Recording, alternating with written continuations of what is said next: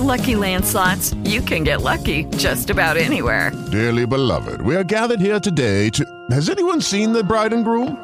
Sorry, sorry, we're here. We were getting lucky in the limo and we lost track of time. No, Lucky Land Casino, with cash prizes that add up quicker than a guest registry. In that case, I pronounce you lucky. Play for free at LuckyLandSlots.com. Daily bonuses are waiting. No purchase necessary. Void where prohibited by law. 18 plus. Terms and conditions apply. See website for details. The Film Review, movies, music, culture, politics, society podcast, interviews, movie reviews, and more.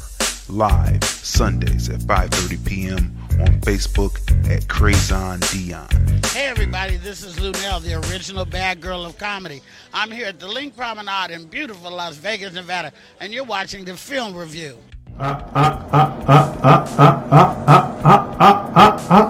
There we are, people. Another great episode of the film review. Movies, music, culture, politics, and society. And do we have a jam-packed show for you today? Do we have a jam-packed show for you today? First of all, you know, we put the call out. Right. We put the call out for independent filmmakers, right? We put the call out because, you know, we say, just because there's a COVID 19, Right. a coronavirus shutdown, Right. doesn't mean that your promotion and marketing of your films, Right. of your company, Right. of what you do has to be shut down Right. too. And we have our first writer, producer, Yeah. director, actor, Yeah. PJ Barnes, right? Yeah. From Screw Up TV, Yeah. submitted one of his films called The Players. So we're going to be talking to him uh, a little bit later in the program. Telephone number 213-943-3358 is 213-943-3358.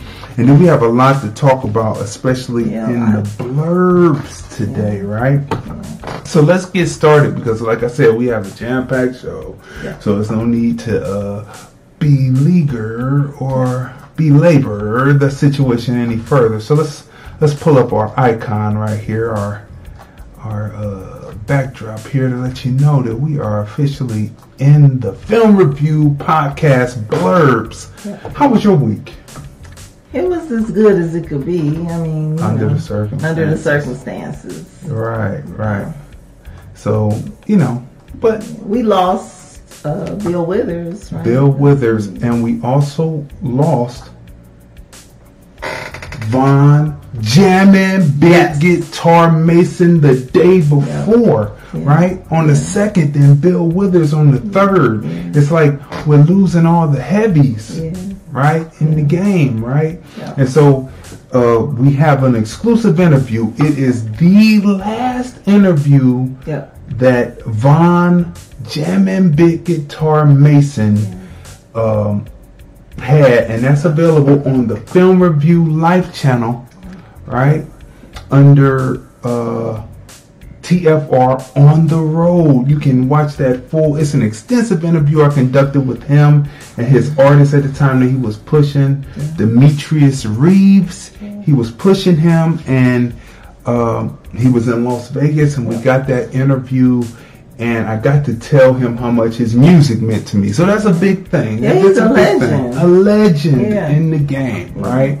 So, and he will surely be missed, but Bounce Rock Skate Roll lives on. It's immortalized in movies and all kinds of shows. Uh, his, of course, jamming big guitar, Right. classic. Right. You know what I'm saying? You can still see some of that video up. But again, the interview is up on the Film Review Live channel. Now, people, to start out with the blurbs, as usual, the white extremist organizations are still trying to spit, rub, uh, transfer from mouth to steel railing, still trying to spread the COVID 19. Right. And we want to say to watch out for that because they definitely want to spread this still. Did you see the video with the Asian woman? Now, we've talked about Right. Asians and how they are honorary Aryans Okay. because they are next in line Caucasians, Right. Asians, Right. right? Cau- Caucasoids, Right. Asians, Asians, right? Right. And so, did you see? She was in Walmart, I believe, and the, and the black woman was filming her. and She was like, Are, "Do you have to touch all of the laptops? Do you have She to touch everyone?" yeah, yeah. The, the. Asian woman, no. Oh. The Asian woman was going and touching every laptop Oh. and, and closing them down. She touched the screen, touched the keys, and closed the laptop down. So that's three places where she touched. So that means that someone would have to germs. bring it back up, and you know that was um, uh, Stingray one three one sent it to me Okay. As a, uh, a DM for me to see it, but it came originally from Tariq Nasheed Okay. who you know is covering this stuff out Right, here, right? right. So the honorary Aryans are Right. out on their business. It would appear. It would appear. How wicked is that? How wicked to is it? spread this virus. Why is it spreading? Because people are going and uh, going on subways and they're going on elevators and they're Right. spitting on keys, rubbing on elevator uh, and and spitting on packages, Yeah. delivering and, and people are getting food delivered. It's really strange. It is. It's I would be strange. scared to order food and have it delivered because you don't know the mind state of the person that prepared the food. You don't know the mind state of the person that's delivering the food because people are crazy. People are crazy. I see you're prepared. I see you're black. Oh yeah, that's right. Did you see people? You wearing your black dan- You know what I'm saying? They, they, they, they finally came out and told the truth to the people. So people look.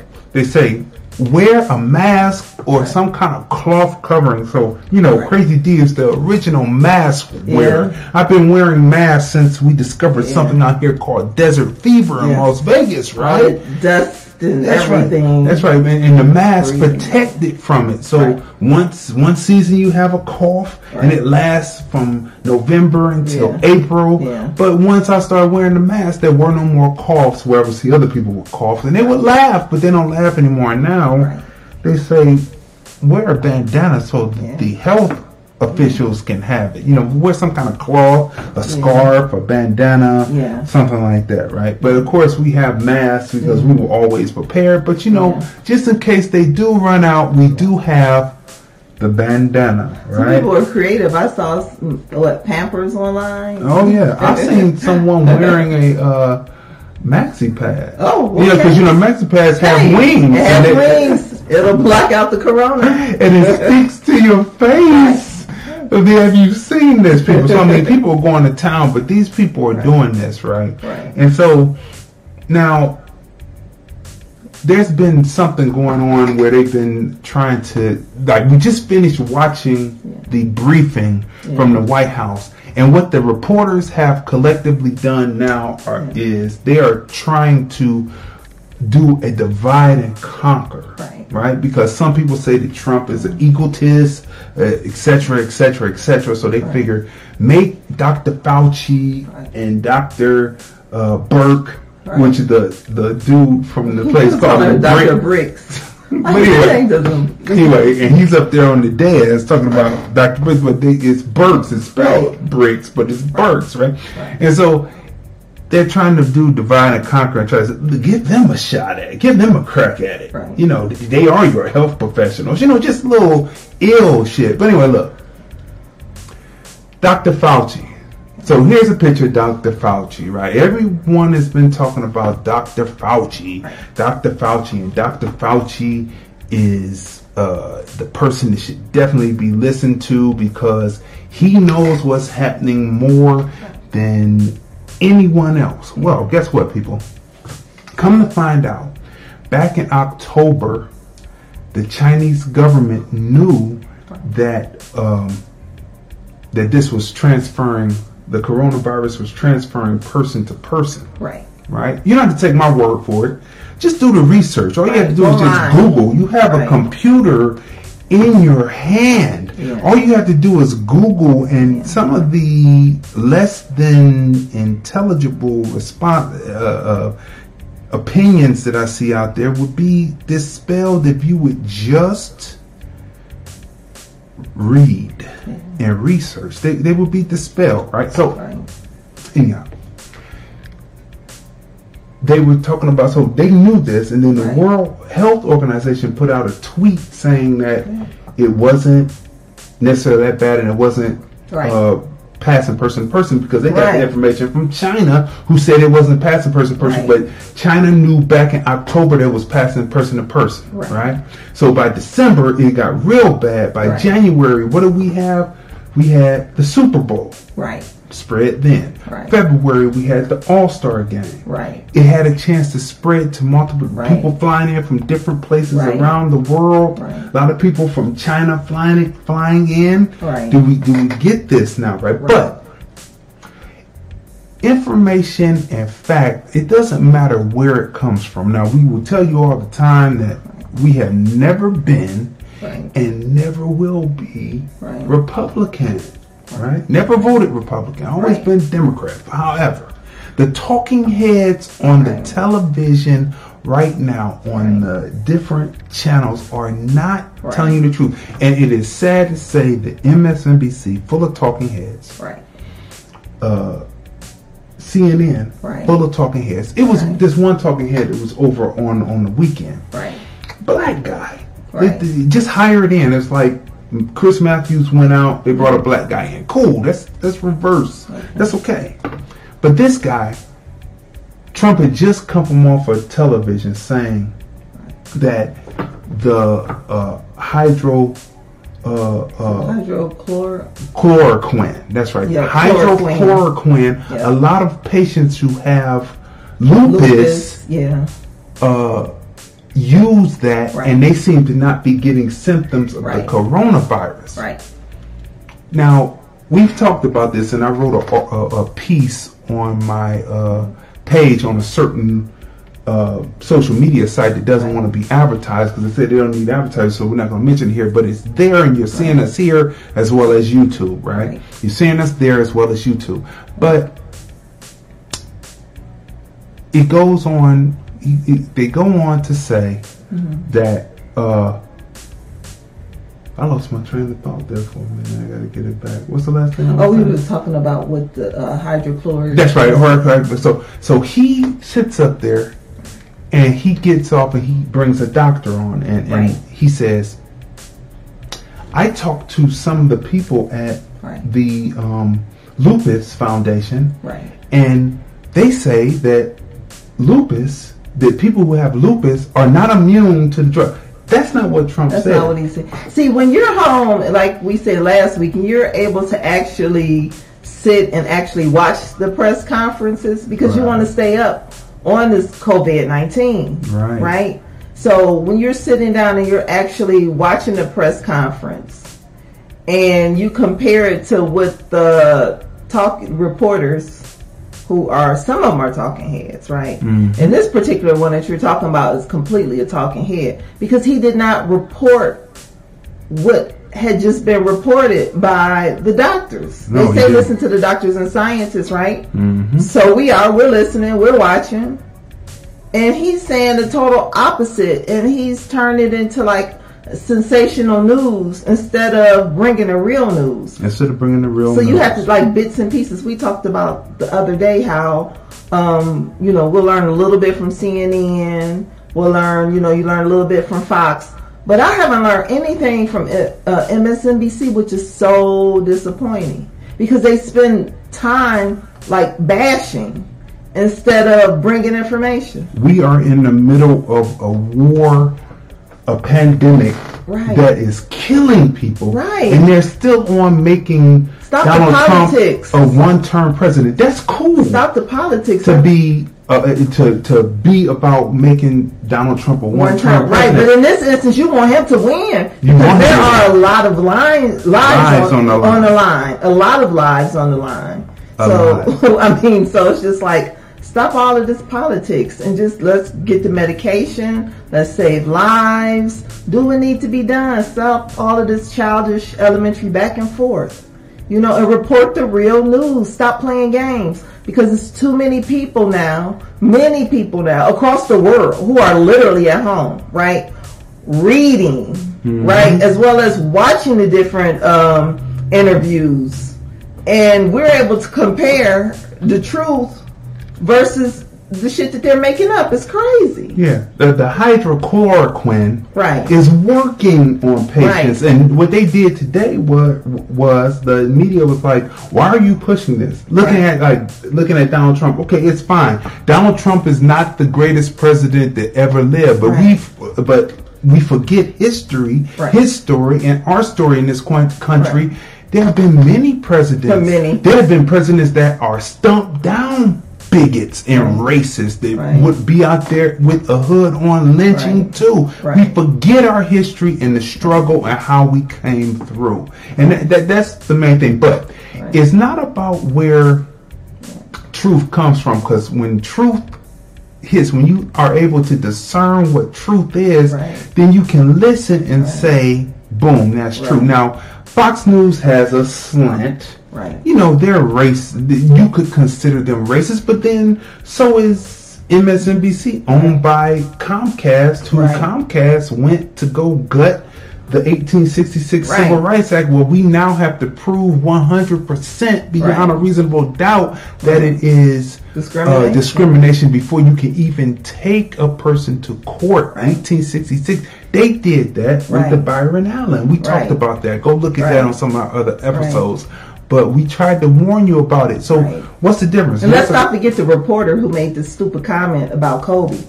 right on MSNBC. On MSNBC. So the the there so there is racism and then there's racism. There are Right. bigots and then there are people who practice racism and take things away from black people. Right. And this is what we're talking about. So in Fox News, Sean Hannity Right. had a piece that I chopped up a little bit. So this is under fair use as we play this. This is under fair use. And we're going to play this because he makes some points here, and we're going to stop because we're critiquing this, and we're going to stop along the way and go through this. But he opens up about Dr. Fauci and what Dr. Fauci actually said. Now, Right. remember, we prefaced this by October, the Chinese knew Right. right? In November, the health, the World Health Organization put out a tweet that said this was not threatening to America, it was not spreading. Right. Then Dr. Fauci comes out in January, and this is what Dr. Fauci says in January, and we're getting ready to play this right now. Dr. Fauci didn't realize the true threat of the virus on January 21st. Take a look. Bottom line, we don't have to worry about this one, right? Well, I, you know, obviously you need to take it seriously and do the kinds of things that the CDC and the Department of Homeland Security are doing. But this is not a major threat for the people in the United States, and this is not something that the citizens of the United States right now should be worried about. Once Okay, so let's stop there right there. He says in January. Now, what was Donald Trump saying in January? He was saying the same thing, Yeah. but he was in campaign mode. Now, I'm not taking up for the man. You know what I mean? Like I said, you know, we're not going to vote for him, but Right. what he is doing, some of the policies are good for black people, and you have to look at that. Right. You have to look at that and say, hmm. So when he was saying that, he's tracking this obviously from the health, because the health organization started tracking it in October when it, when it first started to open up in Wuhan, right? Here's Dr. Fauci in January Right. 14th saying that it is not a problem, Right. right? So let's move forward here. But here, Dr. Fauci is saying that, right? But they were getting faulty information from China. So for some reason, MSNBC and CNN do not want to place blame Right. On China. where it comes from. I, I believe that China must have some. St- they do. They have oh, some stock that in in it. MS Okay. NBC Okay. through probably through Comcast. They Right. probably own some of Comcast, and they probably own Right. some of CNN. Right. I never thought of, it, but that's the reason. Man, you have to be objective. You have to be use those critical thinking skills. You have to use critical just- thinking skills, right? So let, let, us continue on with this. study in the U.S. found if China had been been honest sooner, the, that study 95% of all of this could have been prevented. The mob and the media don't care about truth. They, they're just worried about scoring cheap political points. And See, now this is what we've been talking about. Now we didn't hear hmm. Hannity talk about this. Like You know, I don't watch Fox News all the time. Yeah, but only I in the went, morning. But but I went to YouTube. I said, well, let me check on what Right. Fox News saying because unfortunately, Right. you know what's funny is Fox News actually has journalists. Yeah. And what what's funny is even though they have a slant, they tell you both sides. Right. It's not an echo chamber all the time of the person saying the same thing Right. and, and over and over, and it's just one big echo, and they never show you the other side. Right. Like MSNBC and CNN has never covered Right. this story about Dr. Fauci. Right. They only covered it. Dr. Fauci is more qualified than Donald Trump. That's poor journalism. And when you're able to compare the two, because like in the morning we'll watch MSNBC, CNN, as well as Fox, right? Mhm. And then you're able to filter through and watch the reporting from each of the different channels. Each of the different and you're able to take in all of the information. Like uh, I was telling you the other morning, I said this is the first time that anybody, I can't think of the reporter, the black reporter on um, uh, Fox Mhm. Go ahead. though. News, but she brought in um, someone. It was a black CEO, and he broke down how to go about obtaining your um, the business the, through the federal government, The, the small business, the small loan. business grants. Yeah. And no one else had ever broke it down like that. You know? Mhm. So I appreciate them bringing information to the table. So you have to kind of like move around and just uh, keep an eye on, watch all the channels, take in as much information like as possible. because they're not. They're purposely. If they're on a slant, Right. it's one thing to be on a slant. Right. And, and cover the news and cover both sides and be Right. slanty and but you get both sides. Another to be uh, on a slant but never bring anyone on that's on the opposite opinion. Yeah. right that it's just it's just poor journalistic integrity Right. not being uh, uh, journalistic integ- integrity not being uh, executed thus it's poor journalism let's let's go on let's go on with this It's demonstrated by fake news Acosta today. Take a look. And where is Dr. Fauci? Uh, I don't know, but every time you ask that question, whenever he's not here, you look, you say, "Where is he?" And you'll say, "Is there a problem?" How many times have I said if he cured cancer, uh, they'd criticize him for that? I think I've been proven correct. this is not the time to be criticizing the dude okay there's a lot of things going on there's a whole nother possible war Right. Which that's what we're going to be talking about when we review Ma- Mad Max One and Mad Max Two today. When you open when you open up about Mad Max, which we're going to get to, it has to do with oil. Yeah. It has to do with the superpowers, and it has to do with war. There is a war opening up. Right. There was a meeting that's supposed to happen on Monday to just give you a little bit about what's going on with OPEC, and what's mm-hmm. going on with Russia mm-hmm. and Saudi Arabia, but they canceled the meeting. Hmm. And the gas prices are getting lower and lower. Mm-hmm. And we're going to get to that. But there's a lot going on in the world. Right. And it has to do with this coronavirus, COVID 19 Right. right? And these people are still on what they're on. L- l- Let's continue on with it. But when you, again, when you hear something that's true, it doesn't matter where it's coming from, Right. right? Because again, unfortunately, they are covering it better. You're getting a fair and balanced, even though they're on a slant. You're getting a fair and balanced review. You're seeing, I'm seeing more black people on that station than I'm seeing on the others, right? Here we Correct, unfortunately. Joyless Behar tried to get California Governor Gavin Newsom to say bad things about the president. Unfortunately for Joyless, it did not go as planned. Take a look. Do you feel like you have to feed this guy's ego to get the respirators and to get the PPEs? Is that what's going on? All I can say is, from my perspective, the relationship has been strong, and I'm not doing it to kiss the ring. I'm not doing it um, in a way, you know, that I, I'm just being for, forthright with the president. He, he returns calls. He reaches out. Uh, he's been proactive. Uh, we got that Mercy ship down here in Los Angeles. That was directly because he sent it down here. An important. Okay. So Joy Behar, she is funny as a comedian. Right. She's good on the show as a host, but it's somewhere where you put that aside when it's time to fight a war. Right. You have to put that aside. Now you just don't like the guy, and, Right. and it's getting to me as looking at it as it's starting to become jealousy Yeah. because he was able to do something that no one expected him to be able to do.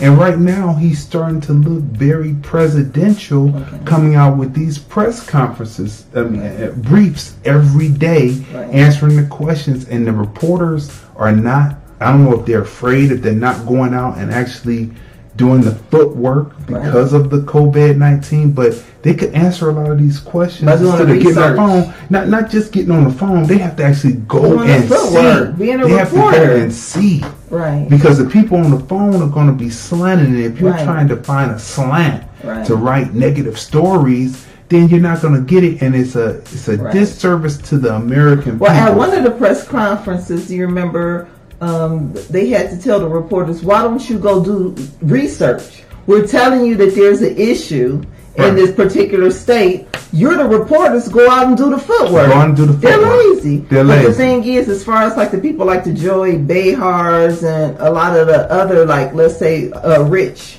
right?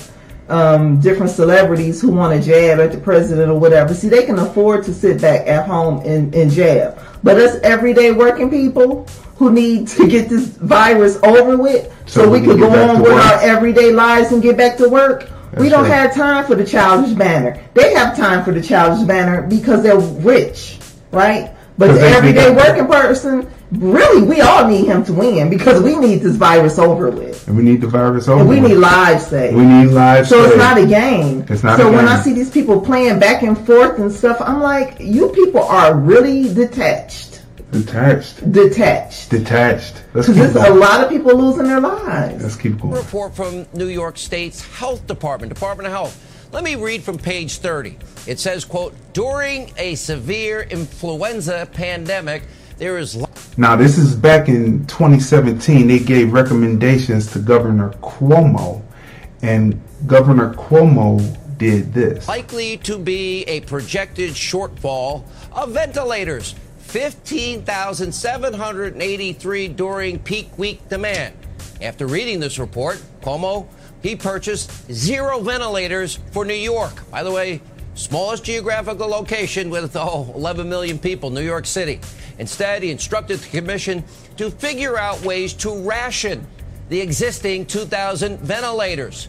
He wouldn't buy them, but he wasted 750 million on a solar pro- uh, project, another 600 million on another idiotic project, 90 million dollars on on a light bulb project, and he wouldn't buy the ventilators. Now, because of an executive order, also in New York, any prescription of the potentially life-saving treatment hydroxychloroquine, if you want it, well, you, you got to go to the hospital system, which is already overrun.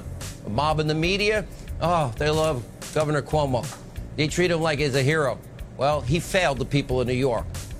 Dr. Fauci. Okay, people. So look.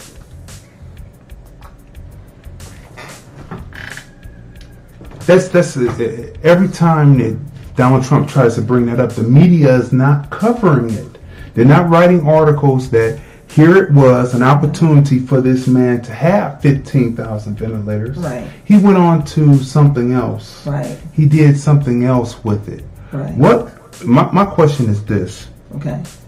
What good is all the green? Mm-hmm. What's up with all the green? Uh, the green uh, energy. Oh, that Nancy Pelosi pushed in the well, bill. listen, but what's up with all the green energy if Okay. you're not here? If you can't even breathe, If, I you, if you're not here, virus, if you got a virus that's going on. Right. Now, check this out. Now, as you see in Atlanta, Georgia, it's going down in the hospitals, and they're not covering this. You see, you see, I have the. I, You have to make sure you have black images up Yeah. when you represent for yourself. You Right. see. You have to have the bandana, the mask, or something. But it's going down in Atlanta. The hospitals, people are dying in Running the hospitals, and they are not showing this on the news. If it wasn't for Yvette Carnell Right. dropping it and actually playing the audio on it, you wouldn't. We wouldn't even know that this is going on. Right. But get your mask, people. Practice the distancing. Listen, Right. if you want to know what what will happen in the future, possibly, Right.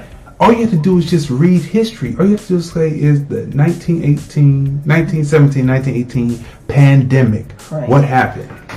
How long did it last? The pandemic lasted from January uh, 1918 to uh, December of 1920. That's two years. What have we been telling you up here about what they said? They said first the 15 days because they knew the four, the uh, 45 days was going to be on top of us from the models from other countries. Right. So we're now in the now they're saying stay at home for 30 days so that maybe the 15 days can be lighter and we might be able to get over this. Right. But pretty much a pandemic, if you look at the last one that was a 100 years ago, Right. lasts for two years. And that's what most of the scientists are saying 18 months. And we broke that down mm-hmm. and why. And gradually that information starts to come out. They start to figure it out for the people. But when you take geography, you understand what's happening in the southern and the northern hemisphere. We talked about that last week. Go back and listen to that episode. We told you about that, right? So it could possibly be two years to clean everything out. Can you survive for two years? Right? Which brings us now to uniquely brings us to our guest of the evening. Let me bring this down. The guest on the film review taking in the opportunity to be on during the what we call the coronavirus Dr. Fauci shut didn't the new normal. Let me cut that off. The new, the shutdown, the new normal. Reviewing independent filmmakers, directors, writers, and their films, right? Because why? Because we don't believe that your promotion and marketing has to stop Right. because there's a shutdown. Right. You can still go forward. You can still push. You can still make it happen. Yeah. Right. And this is what we're about. So let me give you a brief introduction to the person that's coming on. PJ Barnes is coming on. He is an actor, director, writer, producer. In the game, from a very young age, PJ Barnes first hit the stage in middle school, right? But before middle school, as a youngster, he would entertain his family members, right? Uh, you know, a lot of people stand up in front of their family Yeah. members, sing, dance, act out scenes, and the old people say, "Go ahead, there, boy. You gonna be something someday, boy. We see it, right?" So he got the acting bug, young as a young, young adolescent, right? And then as he went through in middle school, he got on stage and caught the acting bug for real. In high school, he choreographed Footloose, which was the spring musical at that time, right? So he went from acting mm-hmm. into choreography, right? And you know, if you remember the movie Footloose, mm-hmm. that's not easy choreography to do. You have to have some technical skill, and then you you're dealing with an ensemble cast that has to move in unison and not bump into each other when they're doing the high flip. Anyway, right. Screwed Up TV was formed with college buddy Keith Wellborn while uh, PJ Barnes was in college. He's gone on to produce multiple films such as Run, House of Healing, The Players, which we are reviewing this evening, and he has one called Short Bus TV. Now, if you haven't had a chance to check out uh, Screwed Up TV, he will have you laughing. Even in the middle of this COVID 19 situation, the timing, the comedic timing on this is just uh, incredible. So, people, without further ado, and without waiting any further, people, what we who we have coming on now, ladies and gentlemen. The first, he can put this down in his laurels. Right. He is the first Yeah. to take the opportunity to submit his film to the coronavirus shutdown, the new normal Yeah. interview and film review segment on the Film Review Movies, Music, Culture, Politics, Society podcast. Ladies and gentlemen, on the line is no other than P.J. Barnes. PJ, are you there? Hey, hey, hey, what's going on? Yes, sir. Hey, what's going on with How y'all you? doing? Uh, definitely appreciate Doing you. all right? Uh, definitely appreciate you uh, being the first. Yes. How's it feel being the first? Right, man, it feels good, man. You know, I, I, didn't, I didn't know I was the first until a few minutes ago, but I'll take it. You know, number one, I, uh, yeah, um, I, I, I'll, I'll take any silver line, uh, any silver liners I can get out of this whole situation, man. I appreciate it. Oh yeah, oh yeah. Okay, so let's start here because I gave the brief bio on you, right? And people can uh, read more on the I, your IMDb page, right? And then, of course, in the end, we're going to have you tell how they can get in contact with you at the end of the interview. But first off, what's happening? What's happening in North Carolina right now with the COVID nineteen? What what's the what are the what do the streets look like? What what are the people doing? Are they uh, are they staying true to the thirty days, or people kind of loose with it? What's going on? Yeah, well, one thing for certain, man, is like, I mean, the streets are dead. It, a, a, lot of places are definitely closed down.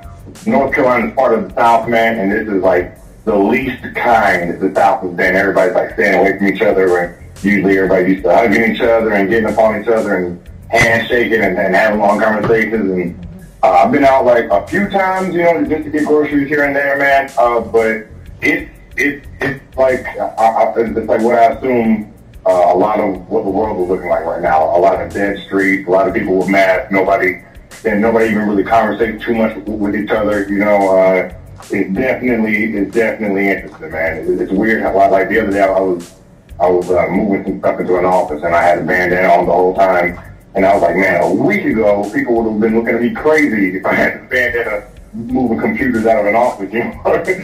Like now, it's like like like nobody bats an eye or anything.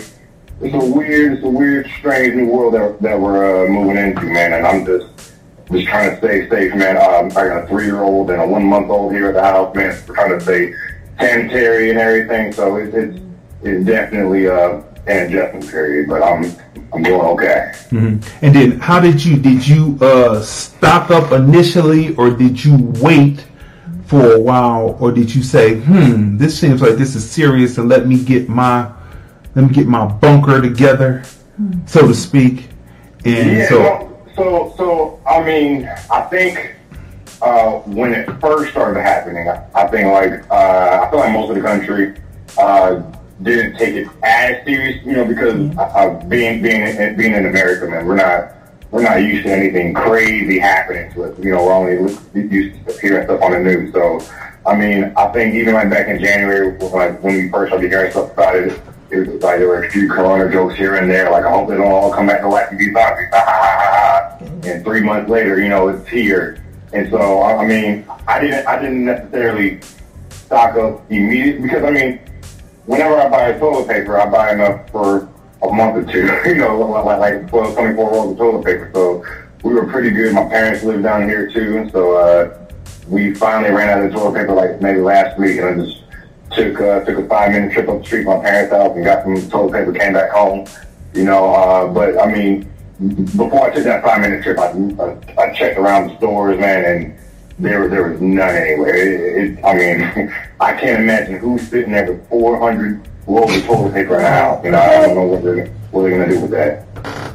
wow. So does it because you're into sci-fi? You're into sci-fi, and, and I guess sci-fi kind of breeds into because if you watched uh, what was that uh, World War Z, that's kind of sci-fi-ish and Yeah. zombie situation going on. So it kind of branches into sci-fi horror. Are you looking at the streets in North sir. Carolina and saying? If I could just get some people together, we could make a cold zombie movie that could come from out of Oh, nowhere. Man. yes, sir. Oh, come on, man. Like, in fact, uh, I think I think that first. So North or, or Mecklenburg County is, is where I'm at. I'm in Charlotte, man.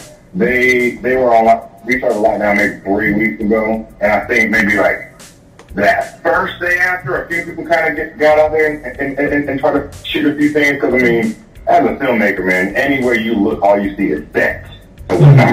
Mm-hmm. So I mean, I'm like, there's no other time that those that the streets are going to be deserted. So we had to do something.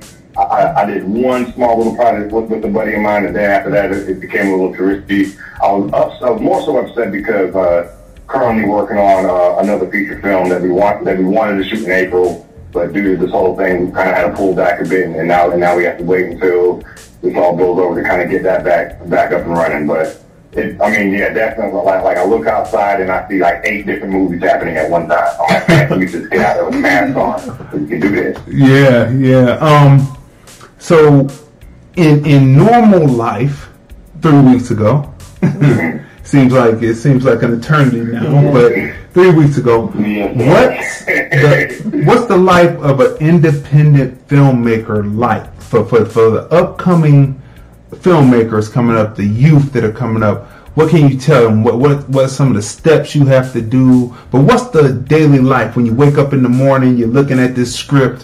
What do you go through? Yes, sir. So I've been doing this personally for uh, just a little over a decade, man, which to me seems crazy because I've done anything for that long, man. So, uh, but it, like, all my filmmaking comes from the necessity of trying to get myself out there. You know what I mean? Like, where, like, straight when I got out of college, I got like an agent. I started doing a few commercials, but all the commercials I did, um, I couldn't really use that footage for a reel. Like, I did a Burger King commercial, and all I did in that commercial was like walk to the counter. I'm like, not acting. I can't put it on my reel and prove that I'm a good actor. I can prove that I'm a person who walks, you know? And so then I was like, okay, well, well, well how, how do I get myself out there without having to rely uh, on getting cast on something?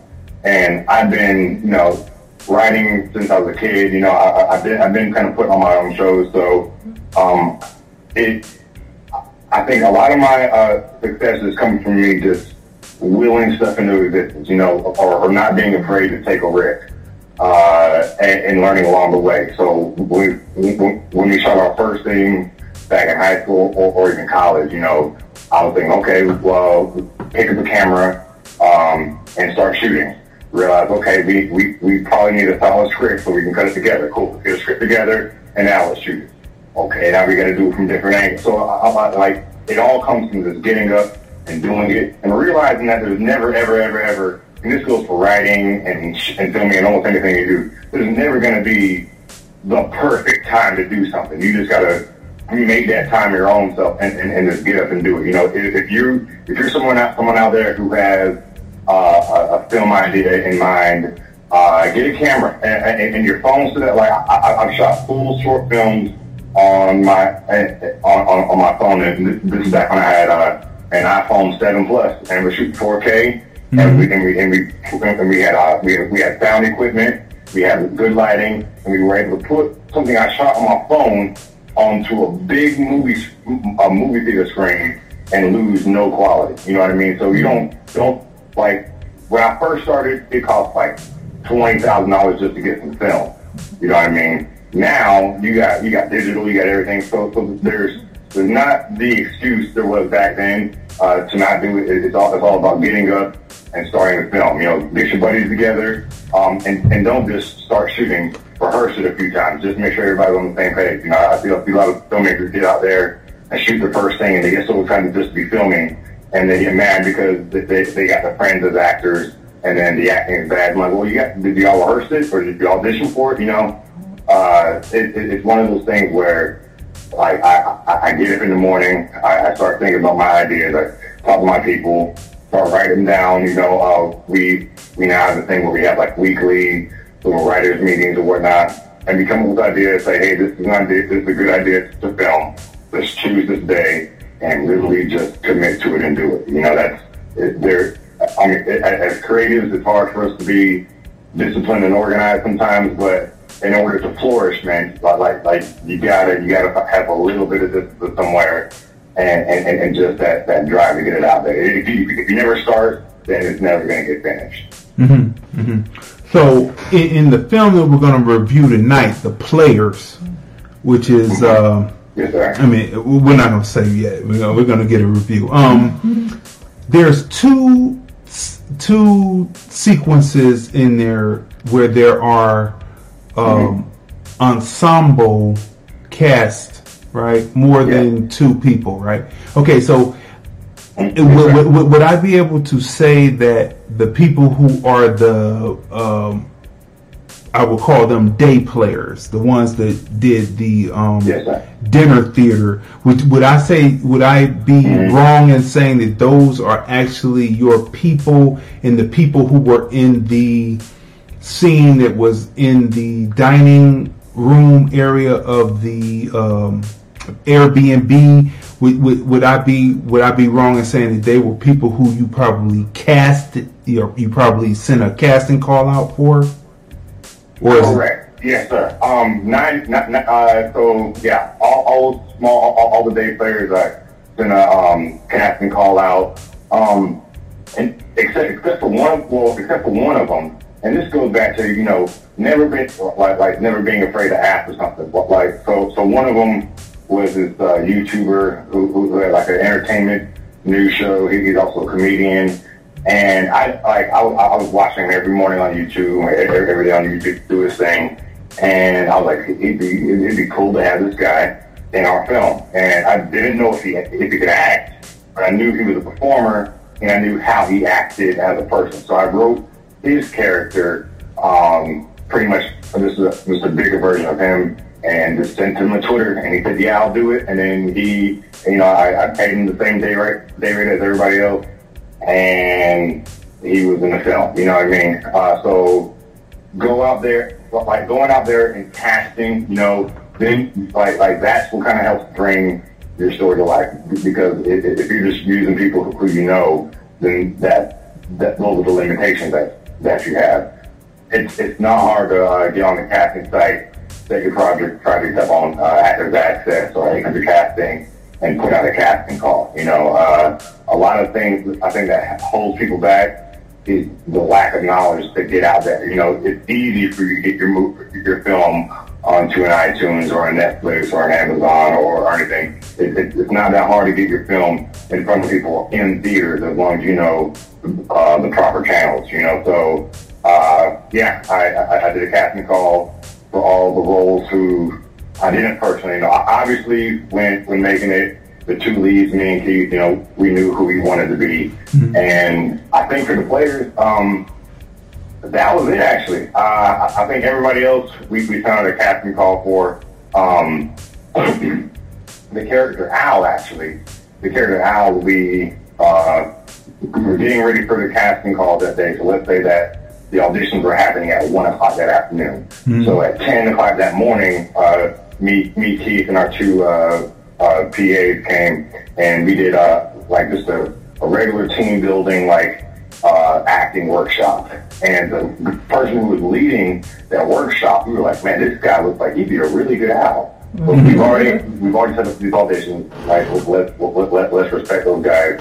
So we went to the auditions, did all the Al auditions, and I realized, oh, that guy from this morning, that's our Al. And so we went back to him and pitched it to him, and then he chose to uh, take the role. And that little theater, that little theater space that we were in, is his own personal theater, so that we were able to get that location as well. No, okay. That, that's that's real good. But uh, let, let me tell you, I, I could I could tell some of the scenes in the cutting that you, you cut it uh, you cut it real well. But the scenes with the people who were supposed to be the ones who were your team, uh, you and your brother's team in the film, it, it, it, it seemed so natural. It seemed like they were there, and then the, I guess it must have been then tension, uh, uh, the, the the build up tension within the uh, the uh, dining room scene, and that was the built up tension. But uh, so, what is your five year future plan? What are you looking five years out to be doing?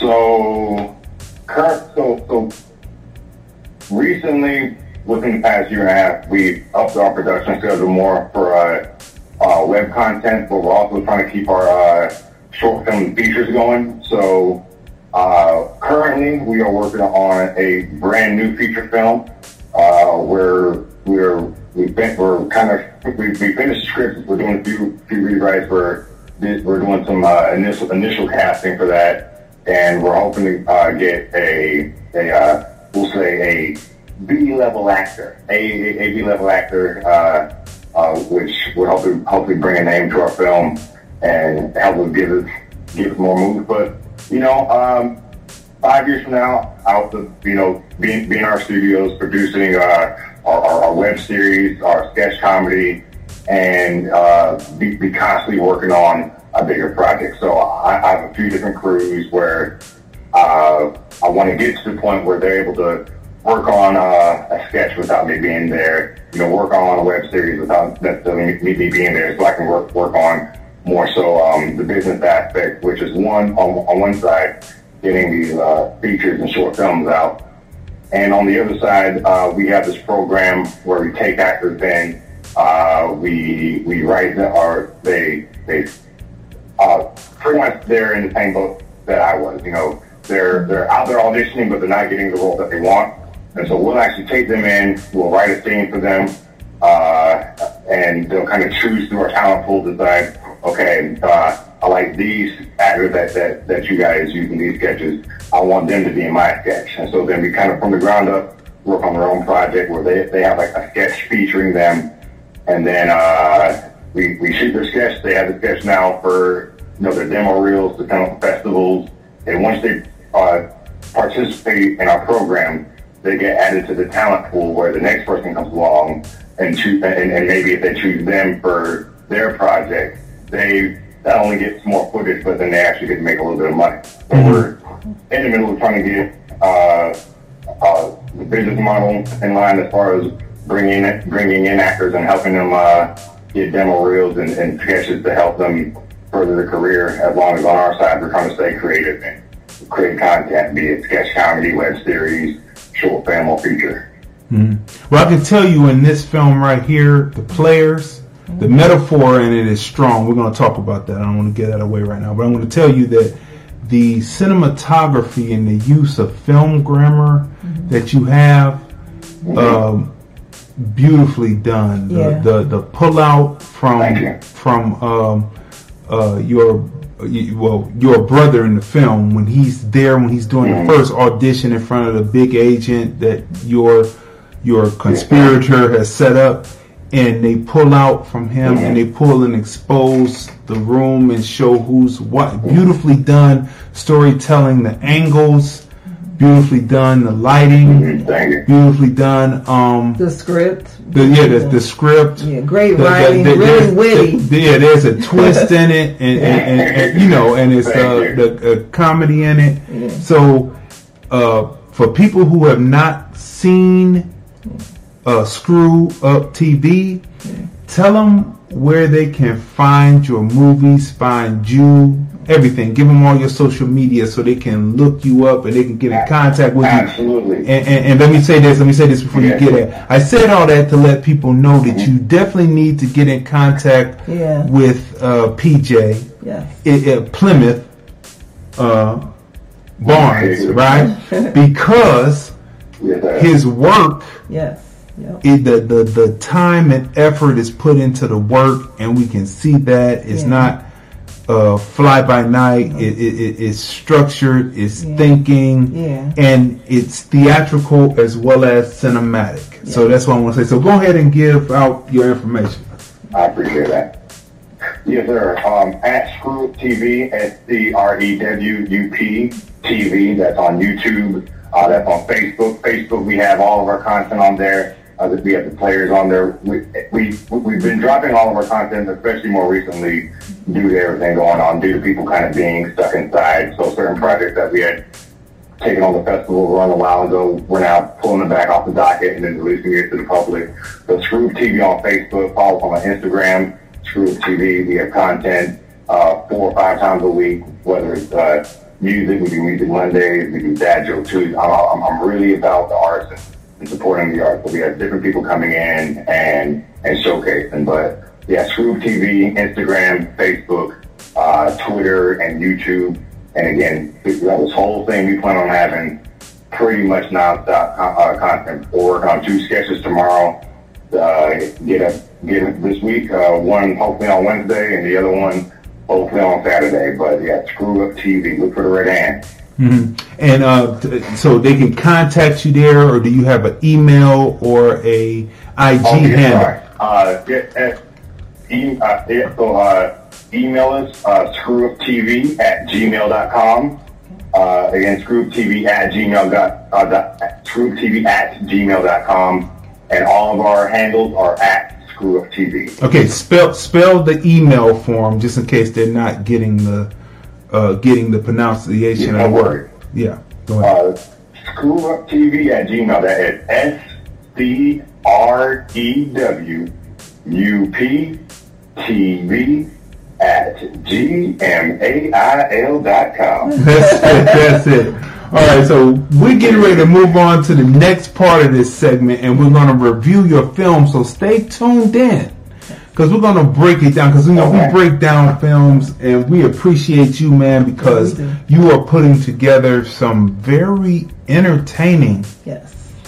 uh, productions. Like I, I happened to look at the uh, sketch you did where you were using people in different places, telling the news. I mean, I, I was just cracking my side. I said, "Yeah, this guy, he has it. He has it, right?" So we're gonna let you go, but we appreciate you, and you can put this in your laurels as being the first on the film review to take part in the coronavirus shutdown, the new normal interview and movie review segment on the film review. And Most so, definitely. I appreciate you guys so much. and we will talk again, most definitely. Most definitely. Have- you guys be easy, stay safe out there, and I appreciate this opportunity. Thank You you. too. You too. Thank you. All right. All right, people. So that was PJ Barnes, right? Screwed Up TV. The Players is the film. Let me move this over. Just finished talking to him. Let's move this over so that we can see the full range of it. Okay. All right, so The Players, people. It's a film about two brothers, Yes. right? Yep. And it's I could say that it's a comedy of tragedies Yeah. because it has the comedic in it, but it's a serious subject matter, right? Right. It's a tragedy, Yeah. right? I- I- the metaphor in it with the the players, right? It's like talking about the stage and the players and film and the smiling mask and the Yeah. sad mask. Yeah. It's, it's it's theatrical. It's the tragedy, right, on film, right? It, it's a crime story, right? And what makes this very interesting is remember how we talked about and not not to equate the two things, but you know, in psychology you can equate this, right?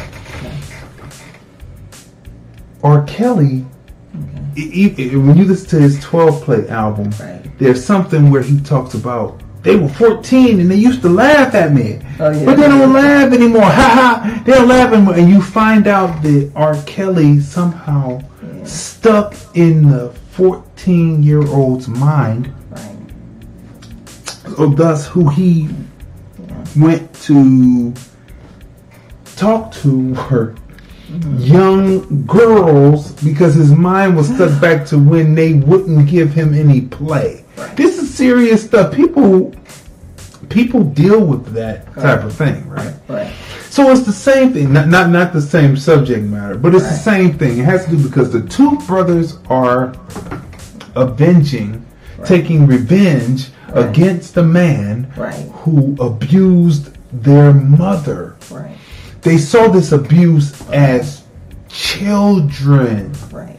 And this is so this is when I say that it's from the mentality Yeah. of children.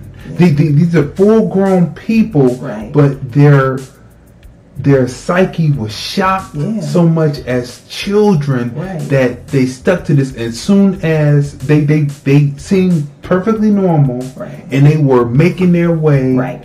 In I, I, we would guess the city is never really explained, but some place where the industry of film Right. and stage Right. is popping, Right. right?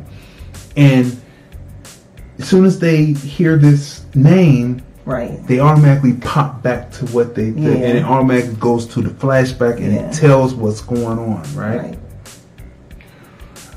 Right. And this is what it is. So, it, it, it, even though they're successful grown men, they were planning their way. As soon as they saw this name, it switches Yeah. and it changes their whole direction Yeah, in life. yeah, because not giving not giving a film away, Mhm. but you know they have you know a pattern and they get they hustle on and they get that money. You have to watch the film, right? That's right. So, but like you said, when this uh, what uh, situation comes into play, Mm-hmm. it goes from just like instead of getting that big big money, it turns into something totally Totally, different. totally different. And there is a big twist in it. Right. There's a couple of twists in Yeah. it because there is romance. A good, a good American film, like like Right. um, European films, don't necessarily have to have romance in them. Right. But a good American film, Right. somewhere there becomes a love interest, and the way that the love interest is connected into the story Yeah. is twisting the story up so much, and then there's a major twist, Right. and then there's a climactic ending that you will not forget. And this is what we love about the film. It's not predictable at all. You know, it's all types of twists and turns. And it's just well written and it's very witty. And we were cracking up in different mm-hmm. parts of the film. Now, on the cinematography, the camera angles, Yeah. the film grammar, the way that they tell the story, because for like we've told you before, people, there's the script. Right. And then there's the way that the director and the cinematographer will take the script and choose the lenses and the angles that they're going to use Right. to be able to tell a story. Uh, filmmaking is more than just setting up a camera Yeah. and doing a wide Yeah. and a close up. Right. It's angles. It's showing the the emotion of the person. A, Yeah. a good angle can tell the emotion of the person before they even Yeah. deliver the line. Where they are they dominant? Yeah. Are they are they uh, recessive? Right. Are they straight on with what they're talking about? Are they devious about what they're talking about? Is the world cracked or is it still normal? So it's all these different things that are told in film. This film has that film It grammar. does. Because the good, like the cinematography makes you become invested in the characters. Like you feel like you, you know them. Mm-hmm. like you know watching this film you can like see like like the chemistry like these are brothers who Mhm. really care about each other right Mhm. and so i mean like you said the cinematography you know you're invested And it shows loyalty. it shows loyalty And the scene that we talked about where it's not a zoom out, it was a pull out. So I don't know if a dolly was used or a steady cam, but it's a pull out well done to adjust to a static shot. So as the person is talking, it starts in on him, head and shoulders, and then it starts to pull out, and you see where he's at in the stage. Then you see as the camera uh, tracks over, I mean, it tracks back, and then it pans over to show him him him on the stage and who's actually listen to him. That's great film grammar. Yeah. Great movement of camera. Yeah. The relationship that is built, the romantic relationship, Right. how they're first building using a close in angle in the bump. But you, you see the wide room and then you Mm-hmm. see the bump that happens and it's a close in angle. Everything is telling a story. So it's not Yeah. just setting up a camera. Yeah. So that's real good. That's what we looked for, Yeah. you know, what we look for in film. Yeah, right? and the script, like we said, it was just it was witty. It was just like well written. I mean, you understood everything like from beginning to end. Actually, there wasn't a slow period in the film. No, no, no. We The talk pacing, about the that at all. pacing is good. The, the pacing is Mhm. good because know? it's it, we're going to break down how it's structured in a second, but Oh. they are actually as they derange down, they're Mhm. actually socio Mhm. psychopathic right. in a way. Right. But I would say more sociopathic. Right. Well, that kind of sneaks up on you. Yeah, it does. That's why I mean it's just well, just well written because it's just like little pockets of everything, Mm-hmm. witty. You know, just witty. Just you know, just Mhm. right. And Yeah. it just it's humorous, and then it's just, I mean, it's just full of emotions because I don't want to give the movie away. You have to see, See the the, film, mhm. but I The mean, players, it's just, right. yeah, it's just full of like emotions. It's like original. It's originality too. It's really Yeah. you know, like the the day players that were in it in the one Yeah. scene where I thought that maybe they were people who had he had worked with before. Right. The banter back and forth Right. just seemed as if it was as if it was natural, as if they had been there for you. So that's and the relationship with their mother, like I was saying, like Yeah. you can feel it, the emotion. They love their mom, Mhm. and then you know you watch the film. It's a Watch great film film. because you not giving it away, but you you kind of see why they did what they did. You Mhm. know, and and and, and, and it's uh, there's twist within twist within twist because you don't expect Right. things to happen the way they happen, Right. and so that's why Right. it's a great film to watch. And, and on top of that, they have a drone shot. They have Oh, a yeah. God shot in it. And out of all the film grammar and the various angles. That they use, they utilize, they have a God shot in it, people. I mean, beautifully done. Independent. We can say that this is one of the best Yeah. independents that we've seen. Yeah. Right? Using, you know. So, people, the film is within three acts, right? It's non-linear. Now, the story is told non-linearly, but it's within three acts. How that works, but it works, right? The pacing is good. Right. It's theatrical, so you're feeling the stage and the use of theater actors. You know, remember we talk about how on film you're you, you usually speak from the diaphragm. You don't yell, you don't scream. You just like Nick Nolte. We talked about Yeah. that. What's the movie with Uh, her with him Barbara Streisand. Barbra Streisand. Uh, uh, God, wait, wait. She's a psychiatrist and he's the patient, and he's he has a scene in there where he is yelling, but he's not really yelling. He's using his diaphragm and using emotion and, and using that, but he's not really raising his octave, right? In this, they use theater actors so you hear the octave, but the mix on it is that good that it's not peaking the mic, it's not doing that, so it's believable because they are in the theater setting, right? Uh, it's a story of two brothers who have a single mission to get back at the man who abused their mom. Prince of Time. Prince of Tides. That's right. If you want to see great film acting where the emotion is there, but his his his his his tone doesn't change from when he delivers just calmly to when he gets uh, irate and angry. It's at the same tone, but he uses other features to make it seem like it's big. I can't believe. and really, the tone never changes. So beautiful work on that. Beautiful work on the miking. Yeah, the mic. You know what I'm saying? It, you know, you can see it, the the banter between the brothers. Yeah. Right? So the cinematography 10. Right? Yeah. The uh, story, right? Yeah. Through line 10.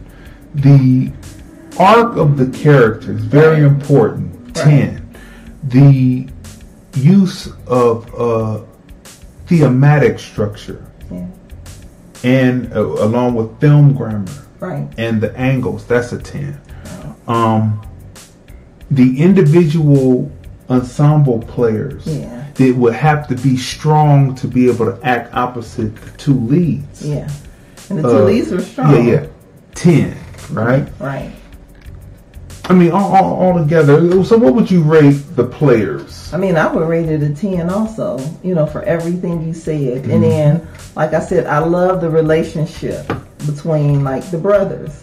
I mean, it, it just, it was, like, relatable. Like you said, the banner. Like, it reminded me of, like, my god cousins and stuff, Mhm. you know, in the relationship amongst, like, the brothers and the, the cousins. And, I mean, it was, it was real mm-hmm. you know, and um, the cinematography. Oh, we didn't talk about the music also. oh yeah the music go ahead go ahead Yeah, talk so about we the love music the music also. The music was well placed in each scene, you know.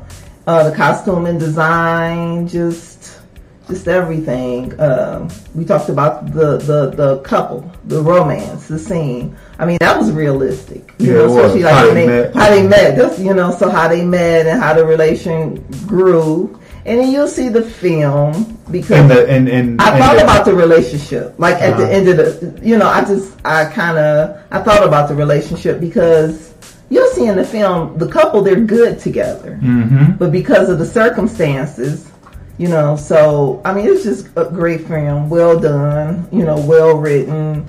Just it was a great film, and you definitely, definitely have to see it. So, you know, I, I'm giving it a ten. Yeah, what, what what's crazy about it is it shows loyalty between brothers, Yeah, it does. right?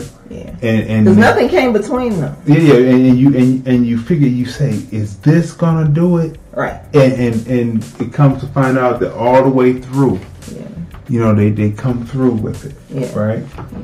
So people, so my rating, so you rated it as ten.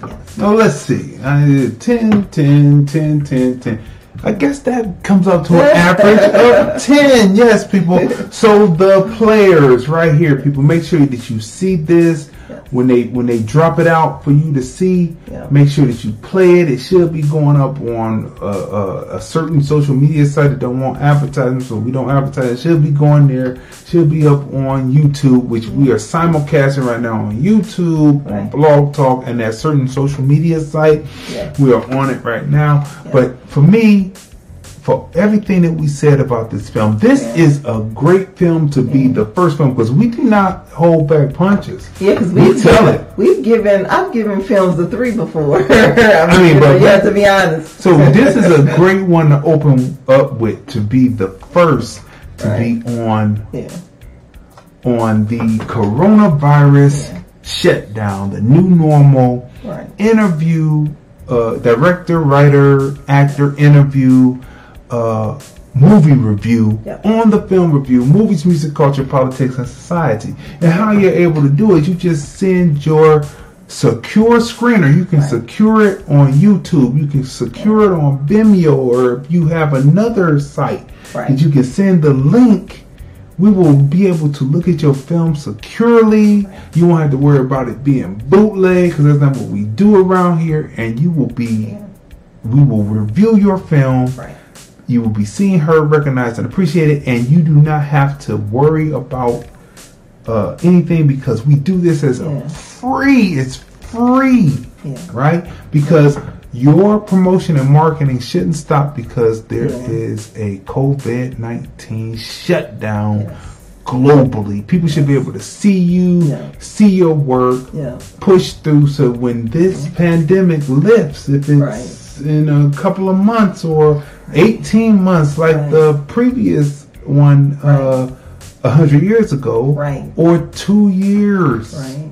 as the scientists want. And then it's like, and you're at home, so Yes. what do you want? You want great films to Great watch, right? films to watch. So you definitely have to check out the players. And that's right. You have to check out the players because Yeah. look, the market is wide open. Because listen, while the studios for some reason decided to start, we talked about this last week, but I have to say it again.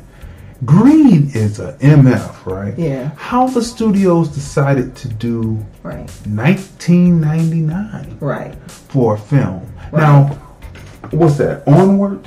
Yeah, the cartoon. The cartoon. They, they're not charging 19.99 for Wasn't it that. like five or six ninety nine? Five ninety nine, four or five ninety nine. So they don't have to charge nineteen. They don't have to charge nineteen ninety nine. It's just greed. Right. like I said, the bootleggers, those Right. who do bootleg, like we said, Right. we did, we did, we do come from Cleveland, Ohio originally. Right. Now the bootleggers sit their camera up. They don't have to worry about somebody walking past with popcorn. They don't have to worry about somebody chewing popcorn, walking by the lens, and they have a picture on their widescreen, and they put their RCA jacks in mm-hmm.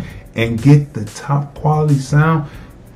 But they can make they can have three films at sixty and do three for something whatever, and then they Yeah. come out and they break even after so many packages. I forget. Yeah.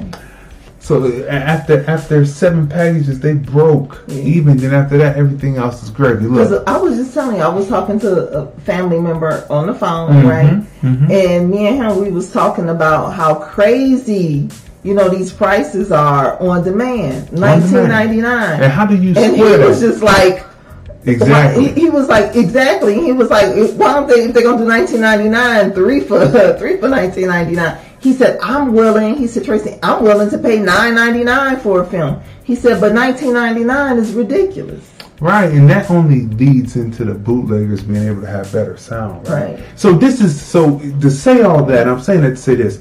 This is an open market for you to be seen, heard, recognized, and appreciated. Right. An opportunity to get your film pushed out there Right. beyond the studio system because the studio system is down. There's no one going to the theaters right now. So how are they going to do something more on the internet than what you do? And you've been on the internet.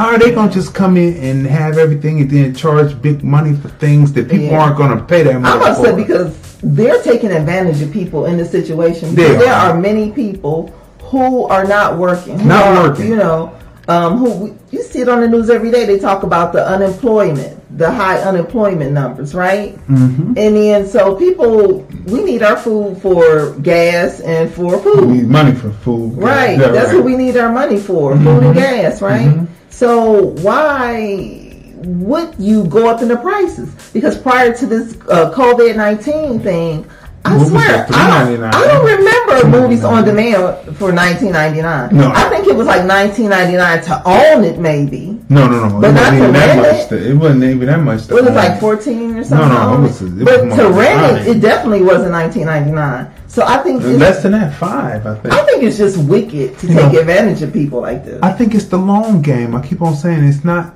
getting 1999, getting 90, a 100,000 people at 1999. It's uh-huh. getting a million people at $2.99.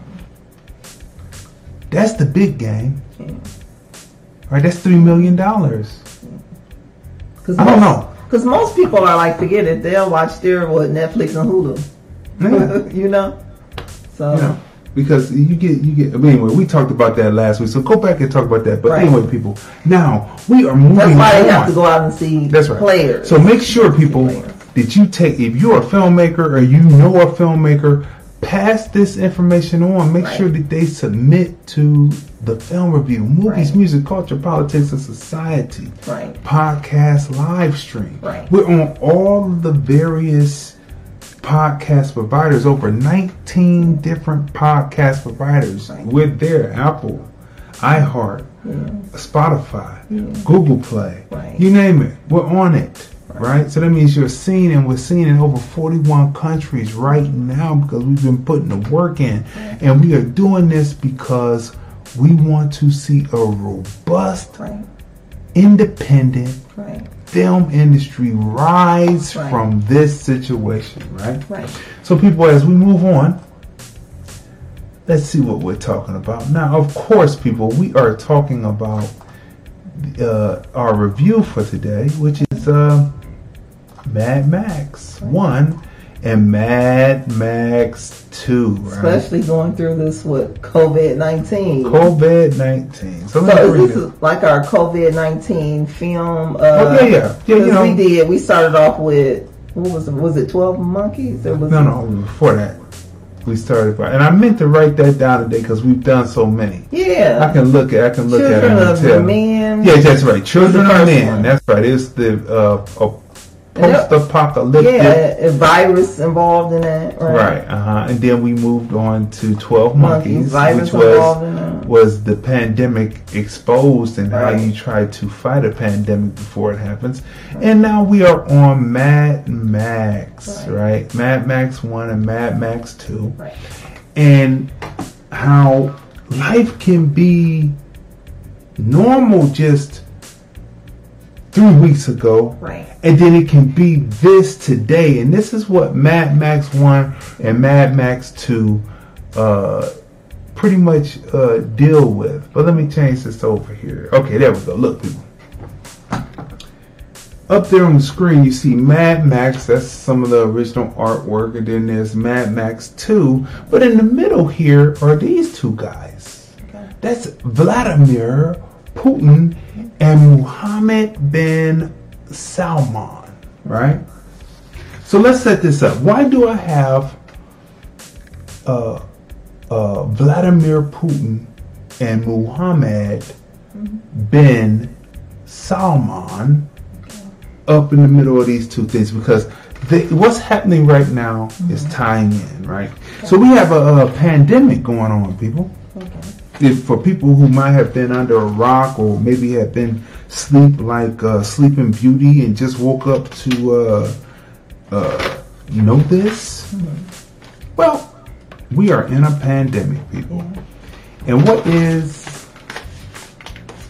what's interesting about the pandemic is people do not research and go back and just look at a hundred years ago Right. and say, hey, what was happening hundred years ago? All you have to do is just Google how long because you, have a, a computer in your hand. You see this, this is a computer in your hand, right? And you can Google how long did the 1917, 1918 pandemic last, right? Now, you know, they put the movie out about 1917, but they didn't put the right part of 1917 out, right? Right. World War One. They, they, they didn't. They didn't. It wasn't. It wasn't even called World War. It was named afterwards. But it was a war that encompassed many different continents, right? It, it- so it became a world war, right? World War One. But they didn't tell you that after people started coming on the Spanish flu, they named it Spanish flu, but it actually started in America and mm-hmm. spread, right? Okay. It took two years from 1918 mm-hmm. to 1920 for it to be eradicated over. Done. Boom. What were people doing during that time? Boom boom mm-hmm. boom. So when the people tell you oh it's going to be over in a few months or whatever and people are wishful thinking it could be a 18 month situation because people are not listening to what the scientists initially said right? They're not listening right? So this could be a 18 month and two year thing and we talked about why Right. last week. So you have to go back to episode 106 and we break this down to the science right? But anyway so why do we have vladimir putin and muhammad sal uh, uh, uh, oh man I pronounced his name wrong. Muhammad bin salman in, in the middle right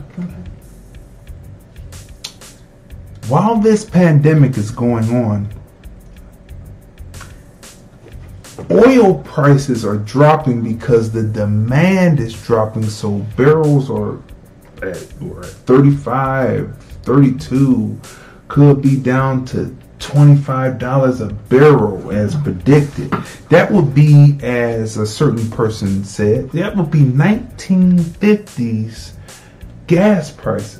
Now, out here on the West Coast, we haven't quite seen that dollar 90 something yet, or that dollar 75 yet. We're looking for it. We, we, we've got some pretty good gas My cousin prices. said the prices are pretty uh, low, gas prices in uh, Cleveland. That's what I'm saying. We seen, I don't know if the barrels come on the East Coast first and then spread. I don't know how that works, right? But it probably would because we have the Ring of Fire over here. So we have when we when we look over, we're in California. If you're in mm-hmm. California, then you're looking over at China, Japan, mm-hmm. North Korea, South Korea. Boom, boom, boom. The Ring of Fire, right? We talked about why it's called the Ring of Fire. Just Google it. But anyway, so look. they have this situation. So mm-hmm.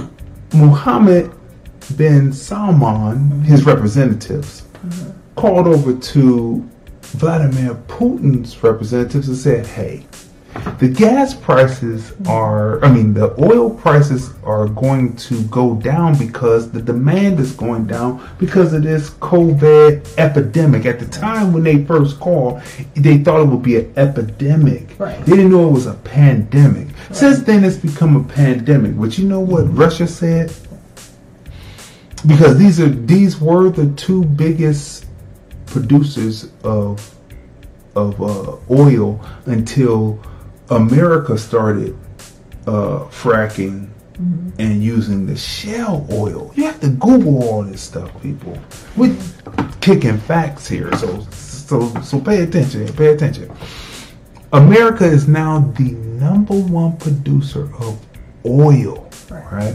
But the the lower prices of oil is causing a lot of the shale companies, not let me not say that, the fracking companies to get the shale oil, which is a little thicker and it has to be refined to turn it into crude oil, right?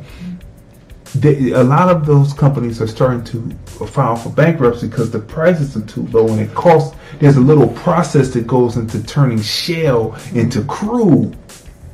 They with me.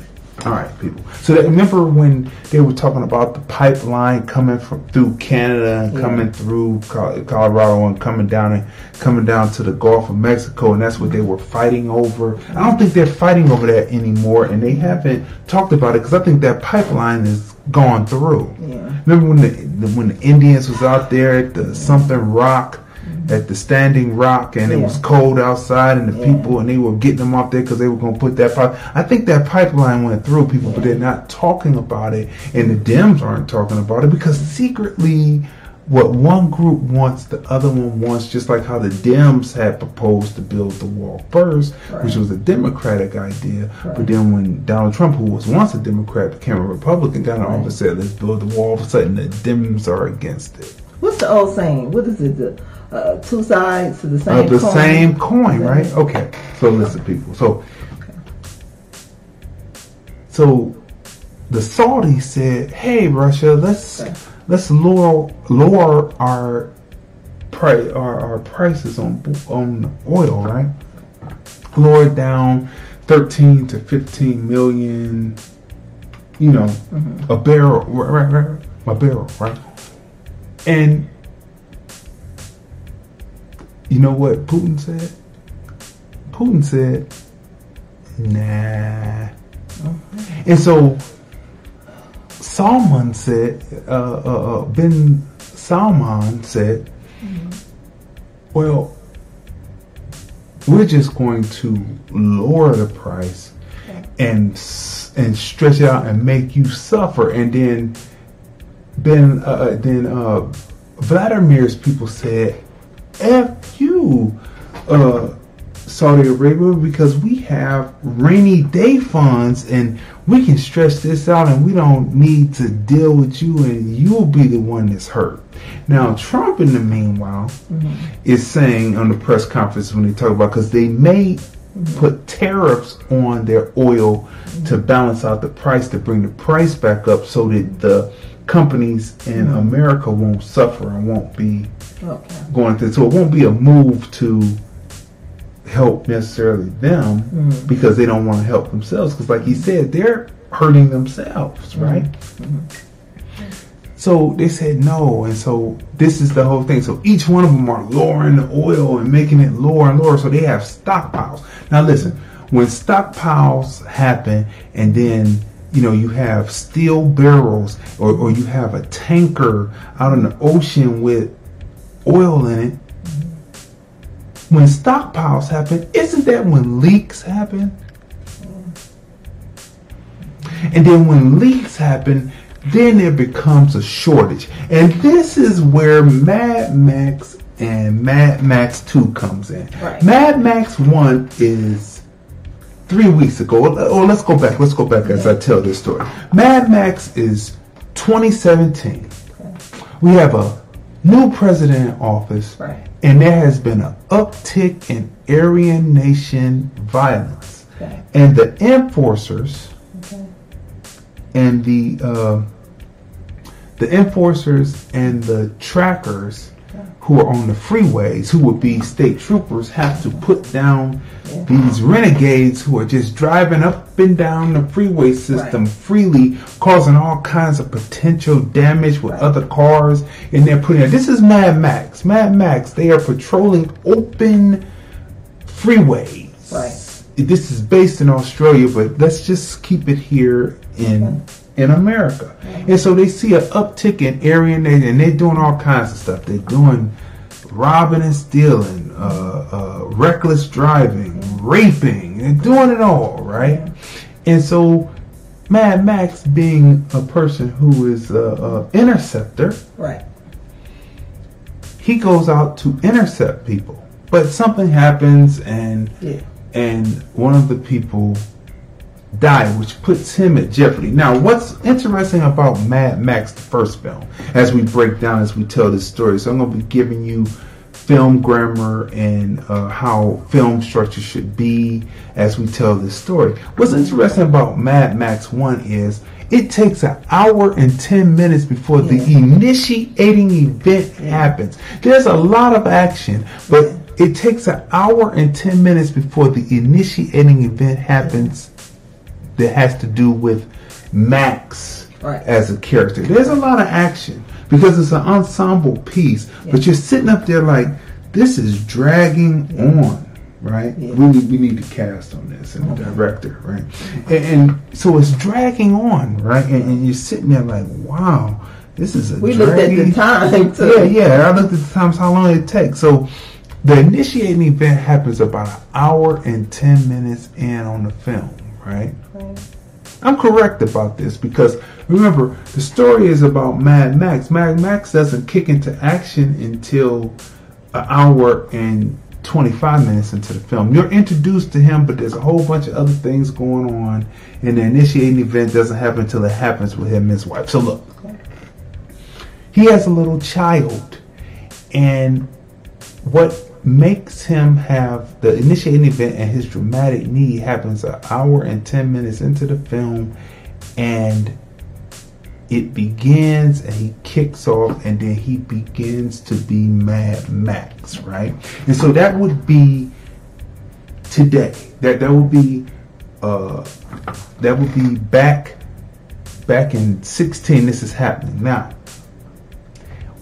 unbeknownst to what's going on with uh, with Max during that time, you f- you flash forward to 2020, and unbeknownst to them, there's a pandemic that takes place. Right? They didn't know about this back in 17, but you come up a few years and there's a pandemic that takes place that changes everything. Now remember, they're dealing with Aryans and they're doing with the lawlessness and everything, right? But meanwhile, while this pandemic is happening, two superpowers with a third that's reluctant to get involved. And I- I'll get to my theory on that in a minute. But two superpowers, Russia and Saudi Arabia, are battling over oil.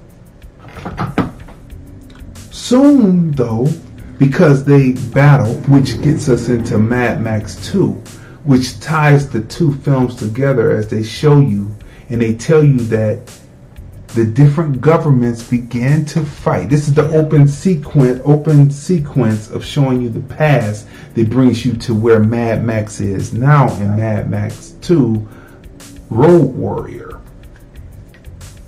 They get into the battle and they uh they they they, they can't seem to come to a good decision. So then they end up going to war and all of that excess oil then it becomes a shortage. And when oil and all that goes down the stock market goes down. And then there's a shortage of not only the petroleum oil and uh, gasoline but there's also a shortage of food you see how all this shit you see how all this matches up right now meanwhile they're at $25 a barrel. The U.S. is doing 13.0 million barrels per day right now. So they're number one, and then they then they come in underneath. But they're doing shale and they're doing crude, right? So look. That's where we come into Mad Max 2. So remember now, a few years before, they were just dealing with uppity Aryans, you know, spitting on things and trying to spread a virus that no one knew about. But then come in 2020, uh, there's a virus, a pandemic, and these two dudes are going at it, and it starts a war, and it drops the economy down to the floor. All nations lose, and then it is a shortage. Let's go through the cast of part one. I'm sorry, Mel Gibson. Mel Gibson. Um, Steve Bisley, Mhm. Roger Ward, Mhm. David Egby, Mhm. Joanne Samuel, Mhm. Hugh Keays-Byrne, and Jeffrey Perry. And then there's uh, George George Miller is the director, right? George Miller. Now, arguably, arguably, George Miller didn't know what he was doing in, in the first one because it's not it's not structured as a film, beginning, middle, and end. It's a long stretch of setup. It, it, it, I mean, it sets up. Usually, a film is supposed to set up until uh, open up and get the dramatic need and the initiating event, the initiating event, then the dramatic dramatic need within the ten to fifteen minutes.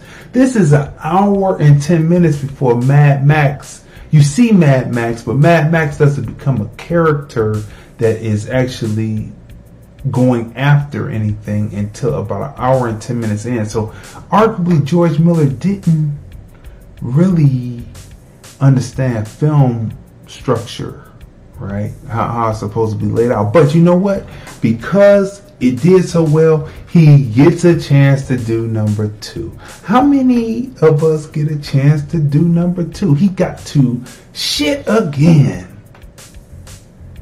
Cause he was he was piss poor over here, but he got to shit again over here. And when you look up the uh, Mad Maxes, they don't even include Mad Max One.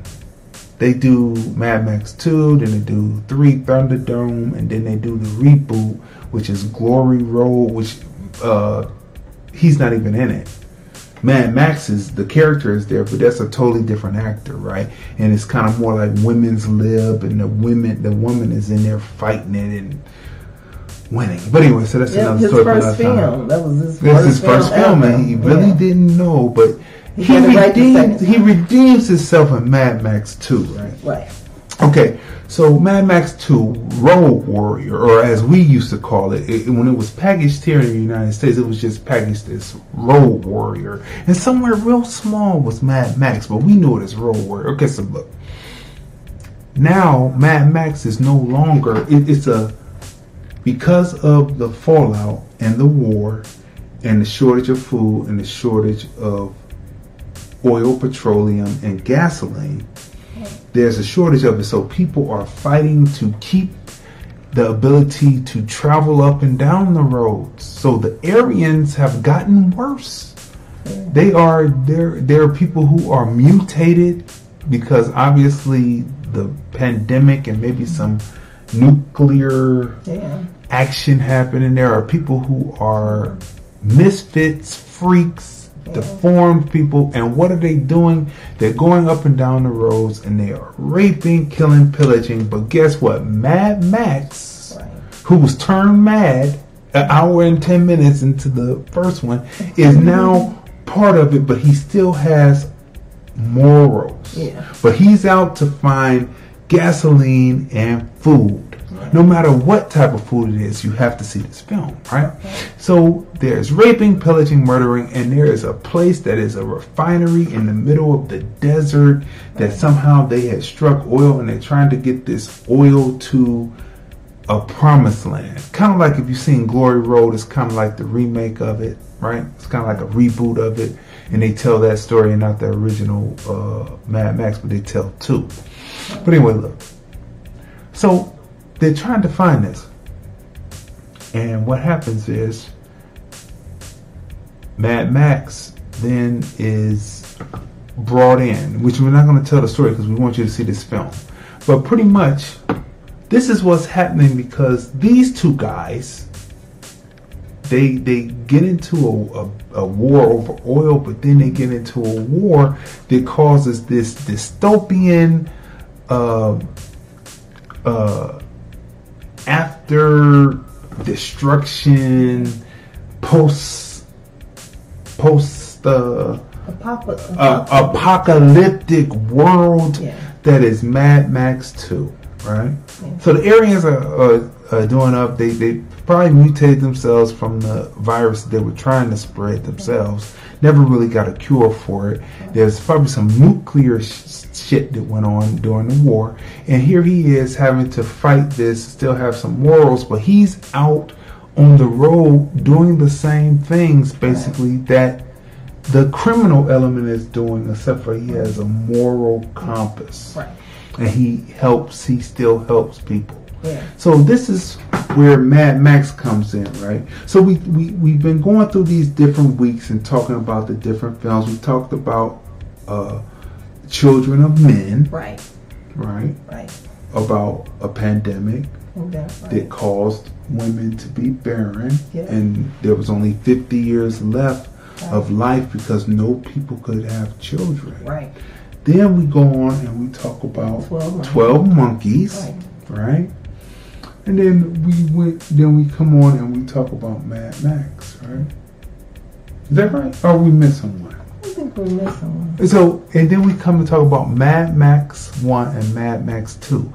And these films show you how to survive in situations that have to do with pandemics and utopian post apocalyptic worlds, right? And so, watch this film. So, Mad Max 1, the the writing of the script, I got to get at a two. It took too long. Oh. It took too long because it's not in the structure, right? It was took long, too but it wasn't bad. Just when he gets to doing what he's doing, the film cuts off and it's running in credits, and you're like, "That's it." That's why we said we have to see two because we didn't get enough from one. This dude, this dude, this dude runs over someone that you love. We don't get a film away. He runs up someone you love, and then he doesn't get the comeuppance that he should have got. He gets something, but he doesn't get it from you directly, right? He didn't get the uh, Charles Bronson. He did back. not get the death, Charles uh, Bronson. The Death Wish get back. That's right, Death Wish one, two. Charles Bronson's character in Death Wish had dude swallow this big face Rolex. He said, "Swallow it. You want to die? Swallow it." He was like, and he, he was choking. He got it down though. Death Wish he do no Death Wish is another another genre for another time after this pandemic is over. But Death Wish, you ever seen Death Wish one, two, and three? The original. You the original. Bruce Willis was okay, but the original. But anyway, look. So that was slow. So that that's a two. That's a two. It took long. Once it started, though. Right. So you have to do long, mm-hmm. long setup, Right. long initiating event, long dramatic need setup. Hour and ten. That's a two. Once it sets up and it starts to go into the story, then.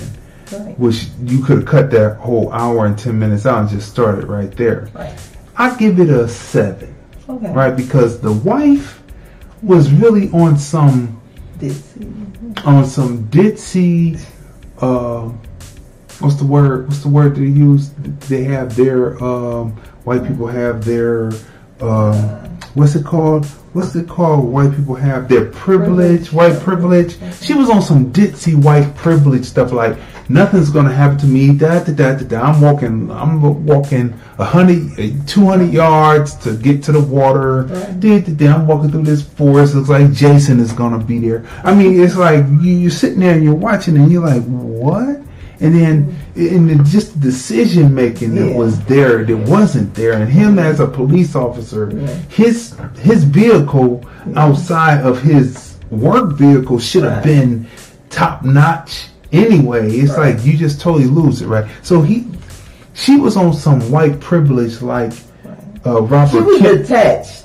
she was attached, kind of like she was on some white privilege, like Robert Kennedy's granddaughter and great grandson chasing a ball, getting in the canoe, and now they didn't called off, and now it's a, a it's not a search and rescue, but it's a recovery mission now. Like, why are you getting? You're you're rich, and if you're not rich, you are actually a middle class person. Middle class with black people, middle class white people are different. Middle class white people is four hundred fifty thousand dollars a year. You could let that ball go and go get another one. Not even get in the canoe. Another ball in the house. Another many. You get a million balls. Matter of fact, people will give you balls because of who you are. So she was on some No, some white. have more than one ball. That's right. She was on some white privilege, like like the, in the movie Mad Max, like uh, Robert Kennedy's granddaughter and great grandson. Right? It's just really, really some great great grandson. Excuse me. Really on some craziness. Right, and on some privilege. So she was just did, did, did, did, and then you know you're running, and then you know you can run to the side, you can run to the berm of the road. You're running, Well, don't get a movie. and then, yeah, right, right, right. people. Okay, so that right there, that's why I give it a seven on that. Um, film grammar, it's not, it's not really using angles to tell a story. It's either wides, mids, you know, it- close-ups, but it's really not really telling the story that way. So I give that about a five. I give uh, the angles that they used, using the road and showing the road. I give that a ten. That's pretty strong. The 'cause they had to, cinematography you used they had to show they, they had to show velocity Right. and speed. Right. Right. They did great. You know, and you know, And then the costume and design. yeah, the, co- the costume people was look designed. yeah. Terrific. They looked terrific. They looked bummy and broke, and then the chicken, the, the dude in the in the souped up uh 1950s, whatever it was, and they- out and- and- yeah, Frank's yeah, it was hand. crazy, right? so that right there, so we can average that out to about. Uh, I could say that's about an eight point nine, maybe, maybe a nine. No, we get at it. The No, film. the Oh. averaging out the averages, Oh, right? okay. Yeah, it might be less than that, but eight point five nine. Get at nine. Now, Mel Gibson's acting was good. Mel Gibson actually was good. He was good. He could he could emote, right? he did Yeah, but I'm just talking about just the structure of the Well, he film. brought it up. because we don't get we don't get his full acting prowess until, Until Mad two. Max two, Right. because he he gets sh- he gets shot and he plays like he could be crippled. Well, then right? one is when he uh, did the crip when his That's right. So I do give him a Oh, 10 on that. yeah, Yeah. yeah. Because in part two, he's already crippled. Right. Right. So I give it to him. I give him a 10 on that. He could have and, then, and then two, I like the relationship between him and the little kid. That's two. In That's two. two. Right. In two. Okay, so so on part two, Yeah. The cinematography is a 10. Right. The film grammar, Right. the way that they tell the story with the angles, that's a 10. Right. The angles that they use Right. to tell the story, Right. the wide open uh, fight scenes or the chase scenes, I get out of 10. Yeah. Uh, let's go through some of the cast on, on uh, part two too. Um, Part two. the the fight scenes, Get at a ten. Right. The use of the hero's journey, where you you see Mad Max, the use of narration first, and you don't know who the omniscient narrator is, but he's a reliable. It's a reliable, omniscient narrator, right? He knows this whole story from beginning to end to where where we see Mad Max, and he tells the story. That that that the that cinematic and thematic use of the narrator that is a 10 that is a 10 right? The use of of uh, telling the story through that eye through that lens and then introducing the hero's journey within that the hero's journey usually starts out the person is one way and then they arc because Mad Max does art because at the beginning of the film he's about himself and his dog. Right. By the end of the film he's about righting a wrong. So he does art. And in between time of him being one way, he's introduced to new uh, friends that will go on this journey with him, and he's also introduced to villains. So it's definitely uh, and his adversary, uh, right? So he is definitely introduced, and it moves through on the hero's journey to the end. So that's beautifully done, right? So I give uh, George Miller his props for upping his game as a filmmaker. So let's go through some of the cast. Okay, let's part two, again, Mel Gibson, Mhm. Bruce Spence. Um, that was his buddy, the one with the flying helicopter. That's right. good. That's right. good. Virginia Hey, Mm-hmm. um, Michael Preston, Um, let's see, Vernon Wells, Emil Minty.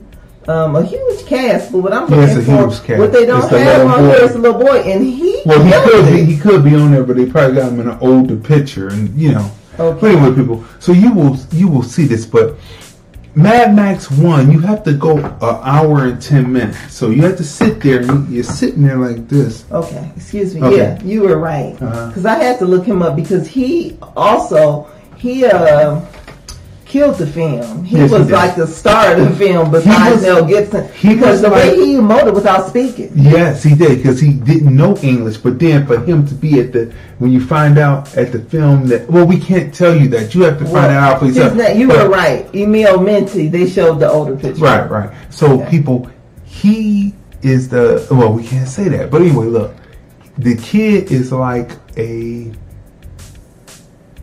like his son almost. Yeah. He he he takes to uh, Mad Max off the rip off of seeing him, and he's like his son, and that's what we'll say about that. But the film, so so that right there, you have to go through a long uh, ten minutes. By the time you get to Mad Max two, and then you get to Mad Max three, uh, Thunderdome. Uh, George Miller has his his uh, storytelling game down in script, right? So it's very important. So uh, part two starts off from the rip with action. It goes there, introduces you to the characters in the first ten minutes. Uh, you get his uh, initiating event. Next uh, five minutes, you get the uh, the dramatic need, and then you go on from there. And then the movie pushes through a hero's journey, and it has an omniscient narrator. Beautifully done, Right. cinematography ten, Right. uh, story through line 10 uh, arc of characters 10 reintroduce reintroducing mad max with the opening sequence that tells the story of how we got from mad max 1 Yeah. the, in 2016 to past 2020 and 2029 right how we get there 10 Yeah. uh, the wardrobing 10 the Yeah. special effects 10 Yeah. the the use of showing velocity and speed on the road scenes Yeah. 10 Yeah. uh, the stunts 10 10, yeah. the fight scenes 10 Yeah. uh, beautiful work so what would you give Mad Max I would 2? give it a, a 10 also, you know, for the same reasons. Mhm. But wait till you find out who the narrator is in 2. That's right. Yeah, that was That's a right. nice I mean, that's a nice touch. That's a nice Yeah. touch. And so, my rating on it, it it's a it's a beautiful film. Uh, coming because I first saw it when I was eleven or twelve, right? So that was the same time. Oh, we reviewed last week. We we reviewed Escape from New York. We sure did. So that's the four movies. These the Yeah. five movies so far We sure within this post Escape from New uh, York. in this pandemic era that we're in, the five films that we say right now that you should watch to get some information on what's gonna happen. Uh, or would hopefully. uh, Children of Men. right. Uh, what did we say second? Um, oh, we said Oh, Children of Men. Children of Men. Oh wow! How 12 Monkeys. Twelve monkeys. Right. Uh, Escape from New York, especially what's happening in New York, right? And then we have Mad Max One and Mad Max Two, Road Warrior, the Road Warrior. Well, people. today, what did they say? They said that the they deaths are are starting down. to see, yeah, a decline, right, in Are the number of deaths. So, So people, good. this has been a robust episode Right. of the film review. Movies, music, culture, politics, and society, right? We are the husband and wife team. I'm Crazy Dee. I'm Tracey. And we review movies, music, culture, politics, and society. And we are more than ecstatic. And we thank you for tuning in to the 107th episode of the film review, where we bring you information and knowledge on not only film, Right. but movies, music, culture, politics, and society. And then also, like we said earlier, check out the player. Mm-hmm. And thank you The- to the players. the player. Yeah. And thank you for to T, PJ. Barnes for joining us. That's right. That's right. So definitely you have to check out his film. you had to check out his film. It's a good Yeah, film. It's worth that's it. right. See, that's what I love about like the film reviews film is review. because we can muddle through all the crap and we tell you what films you really need to see. That's right. Don't waste your time on the crap. Don't waste your time. hey, that's a we'll, new we'll filter through the We'll, bullshit we'll for filter you. through the bullshit for you. Don't waste your time on the crap. All right, people. So that What is Maxine it. Waters say? Reclaim my time. Reclaiming my time. Sometimes Yeah. you go to the theater, you're like, I got to reclaim my time. All right, people. So we are out for another week. We appreciate you, and we will see you next time on the Film Re. Film Review, Movies, Music, Culture, Politics, Society podcast, interviews, movie reviews, and more. Live Sundays at 5:30 p.m. on Facebook at Crazon Dion. Hey everybody, this is Luenell, the original bad girl of comedy. I'm here at the LINQ Promenade in beautiful Las Vegas, Nevada, and you're watching the film review.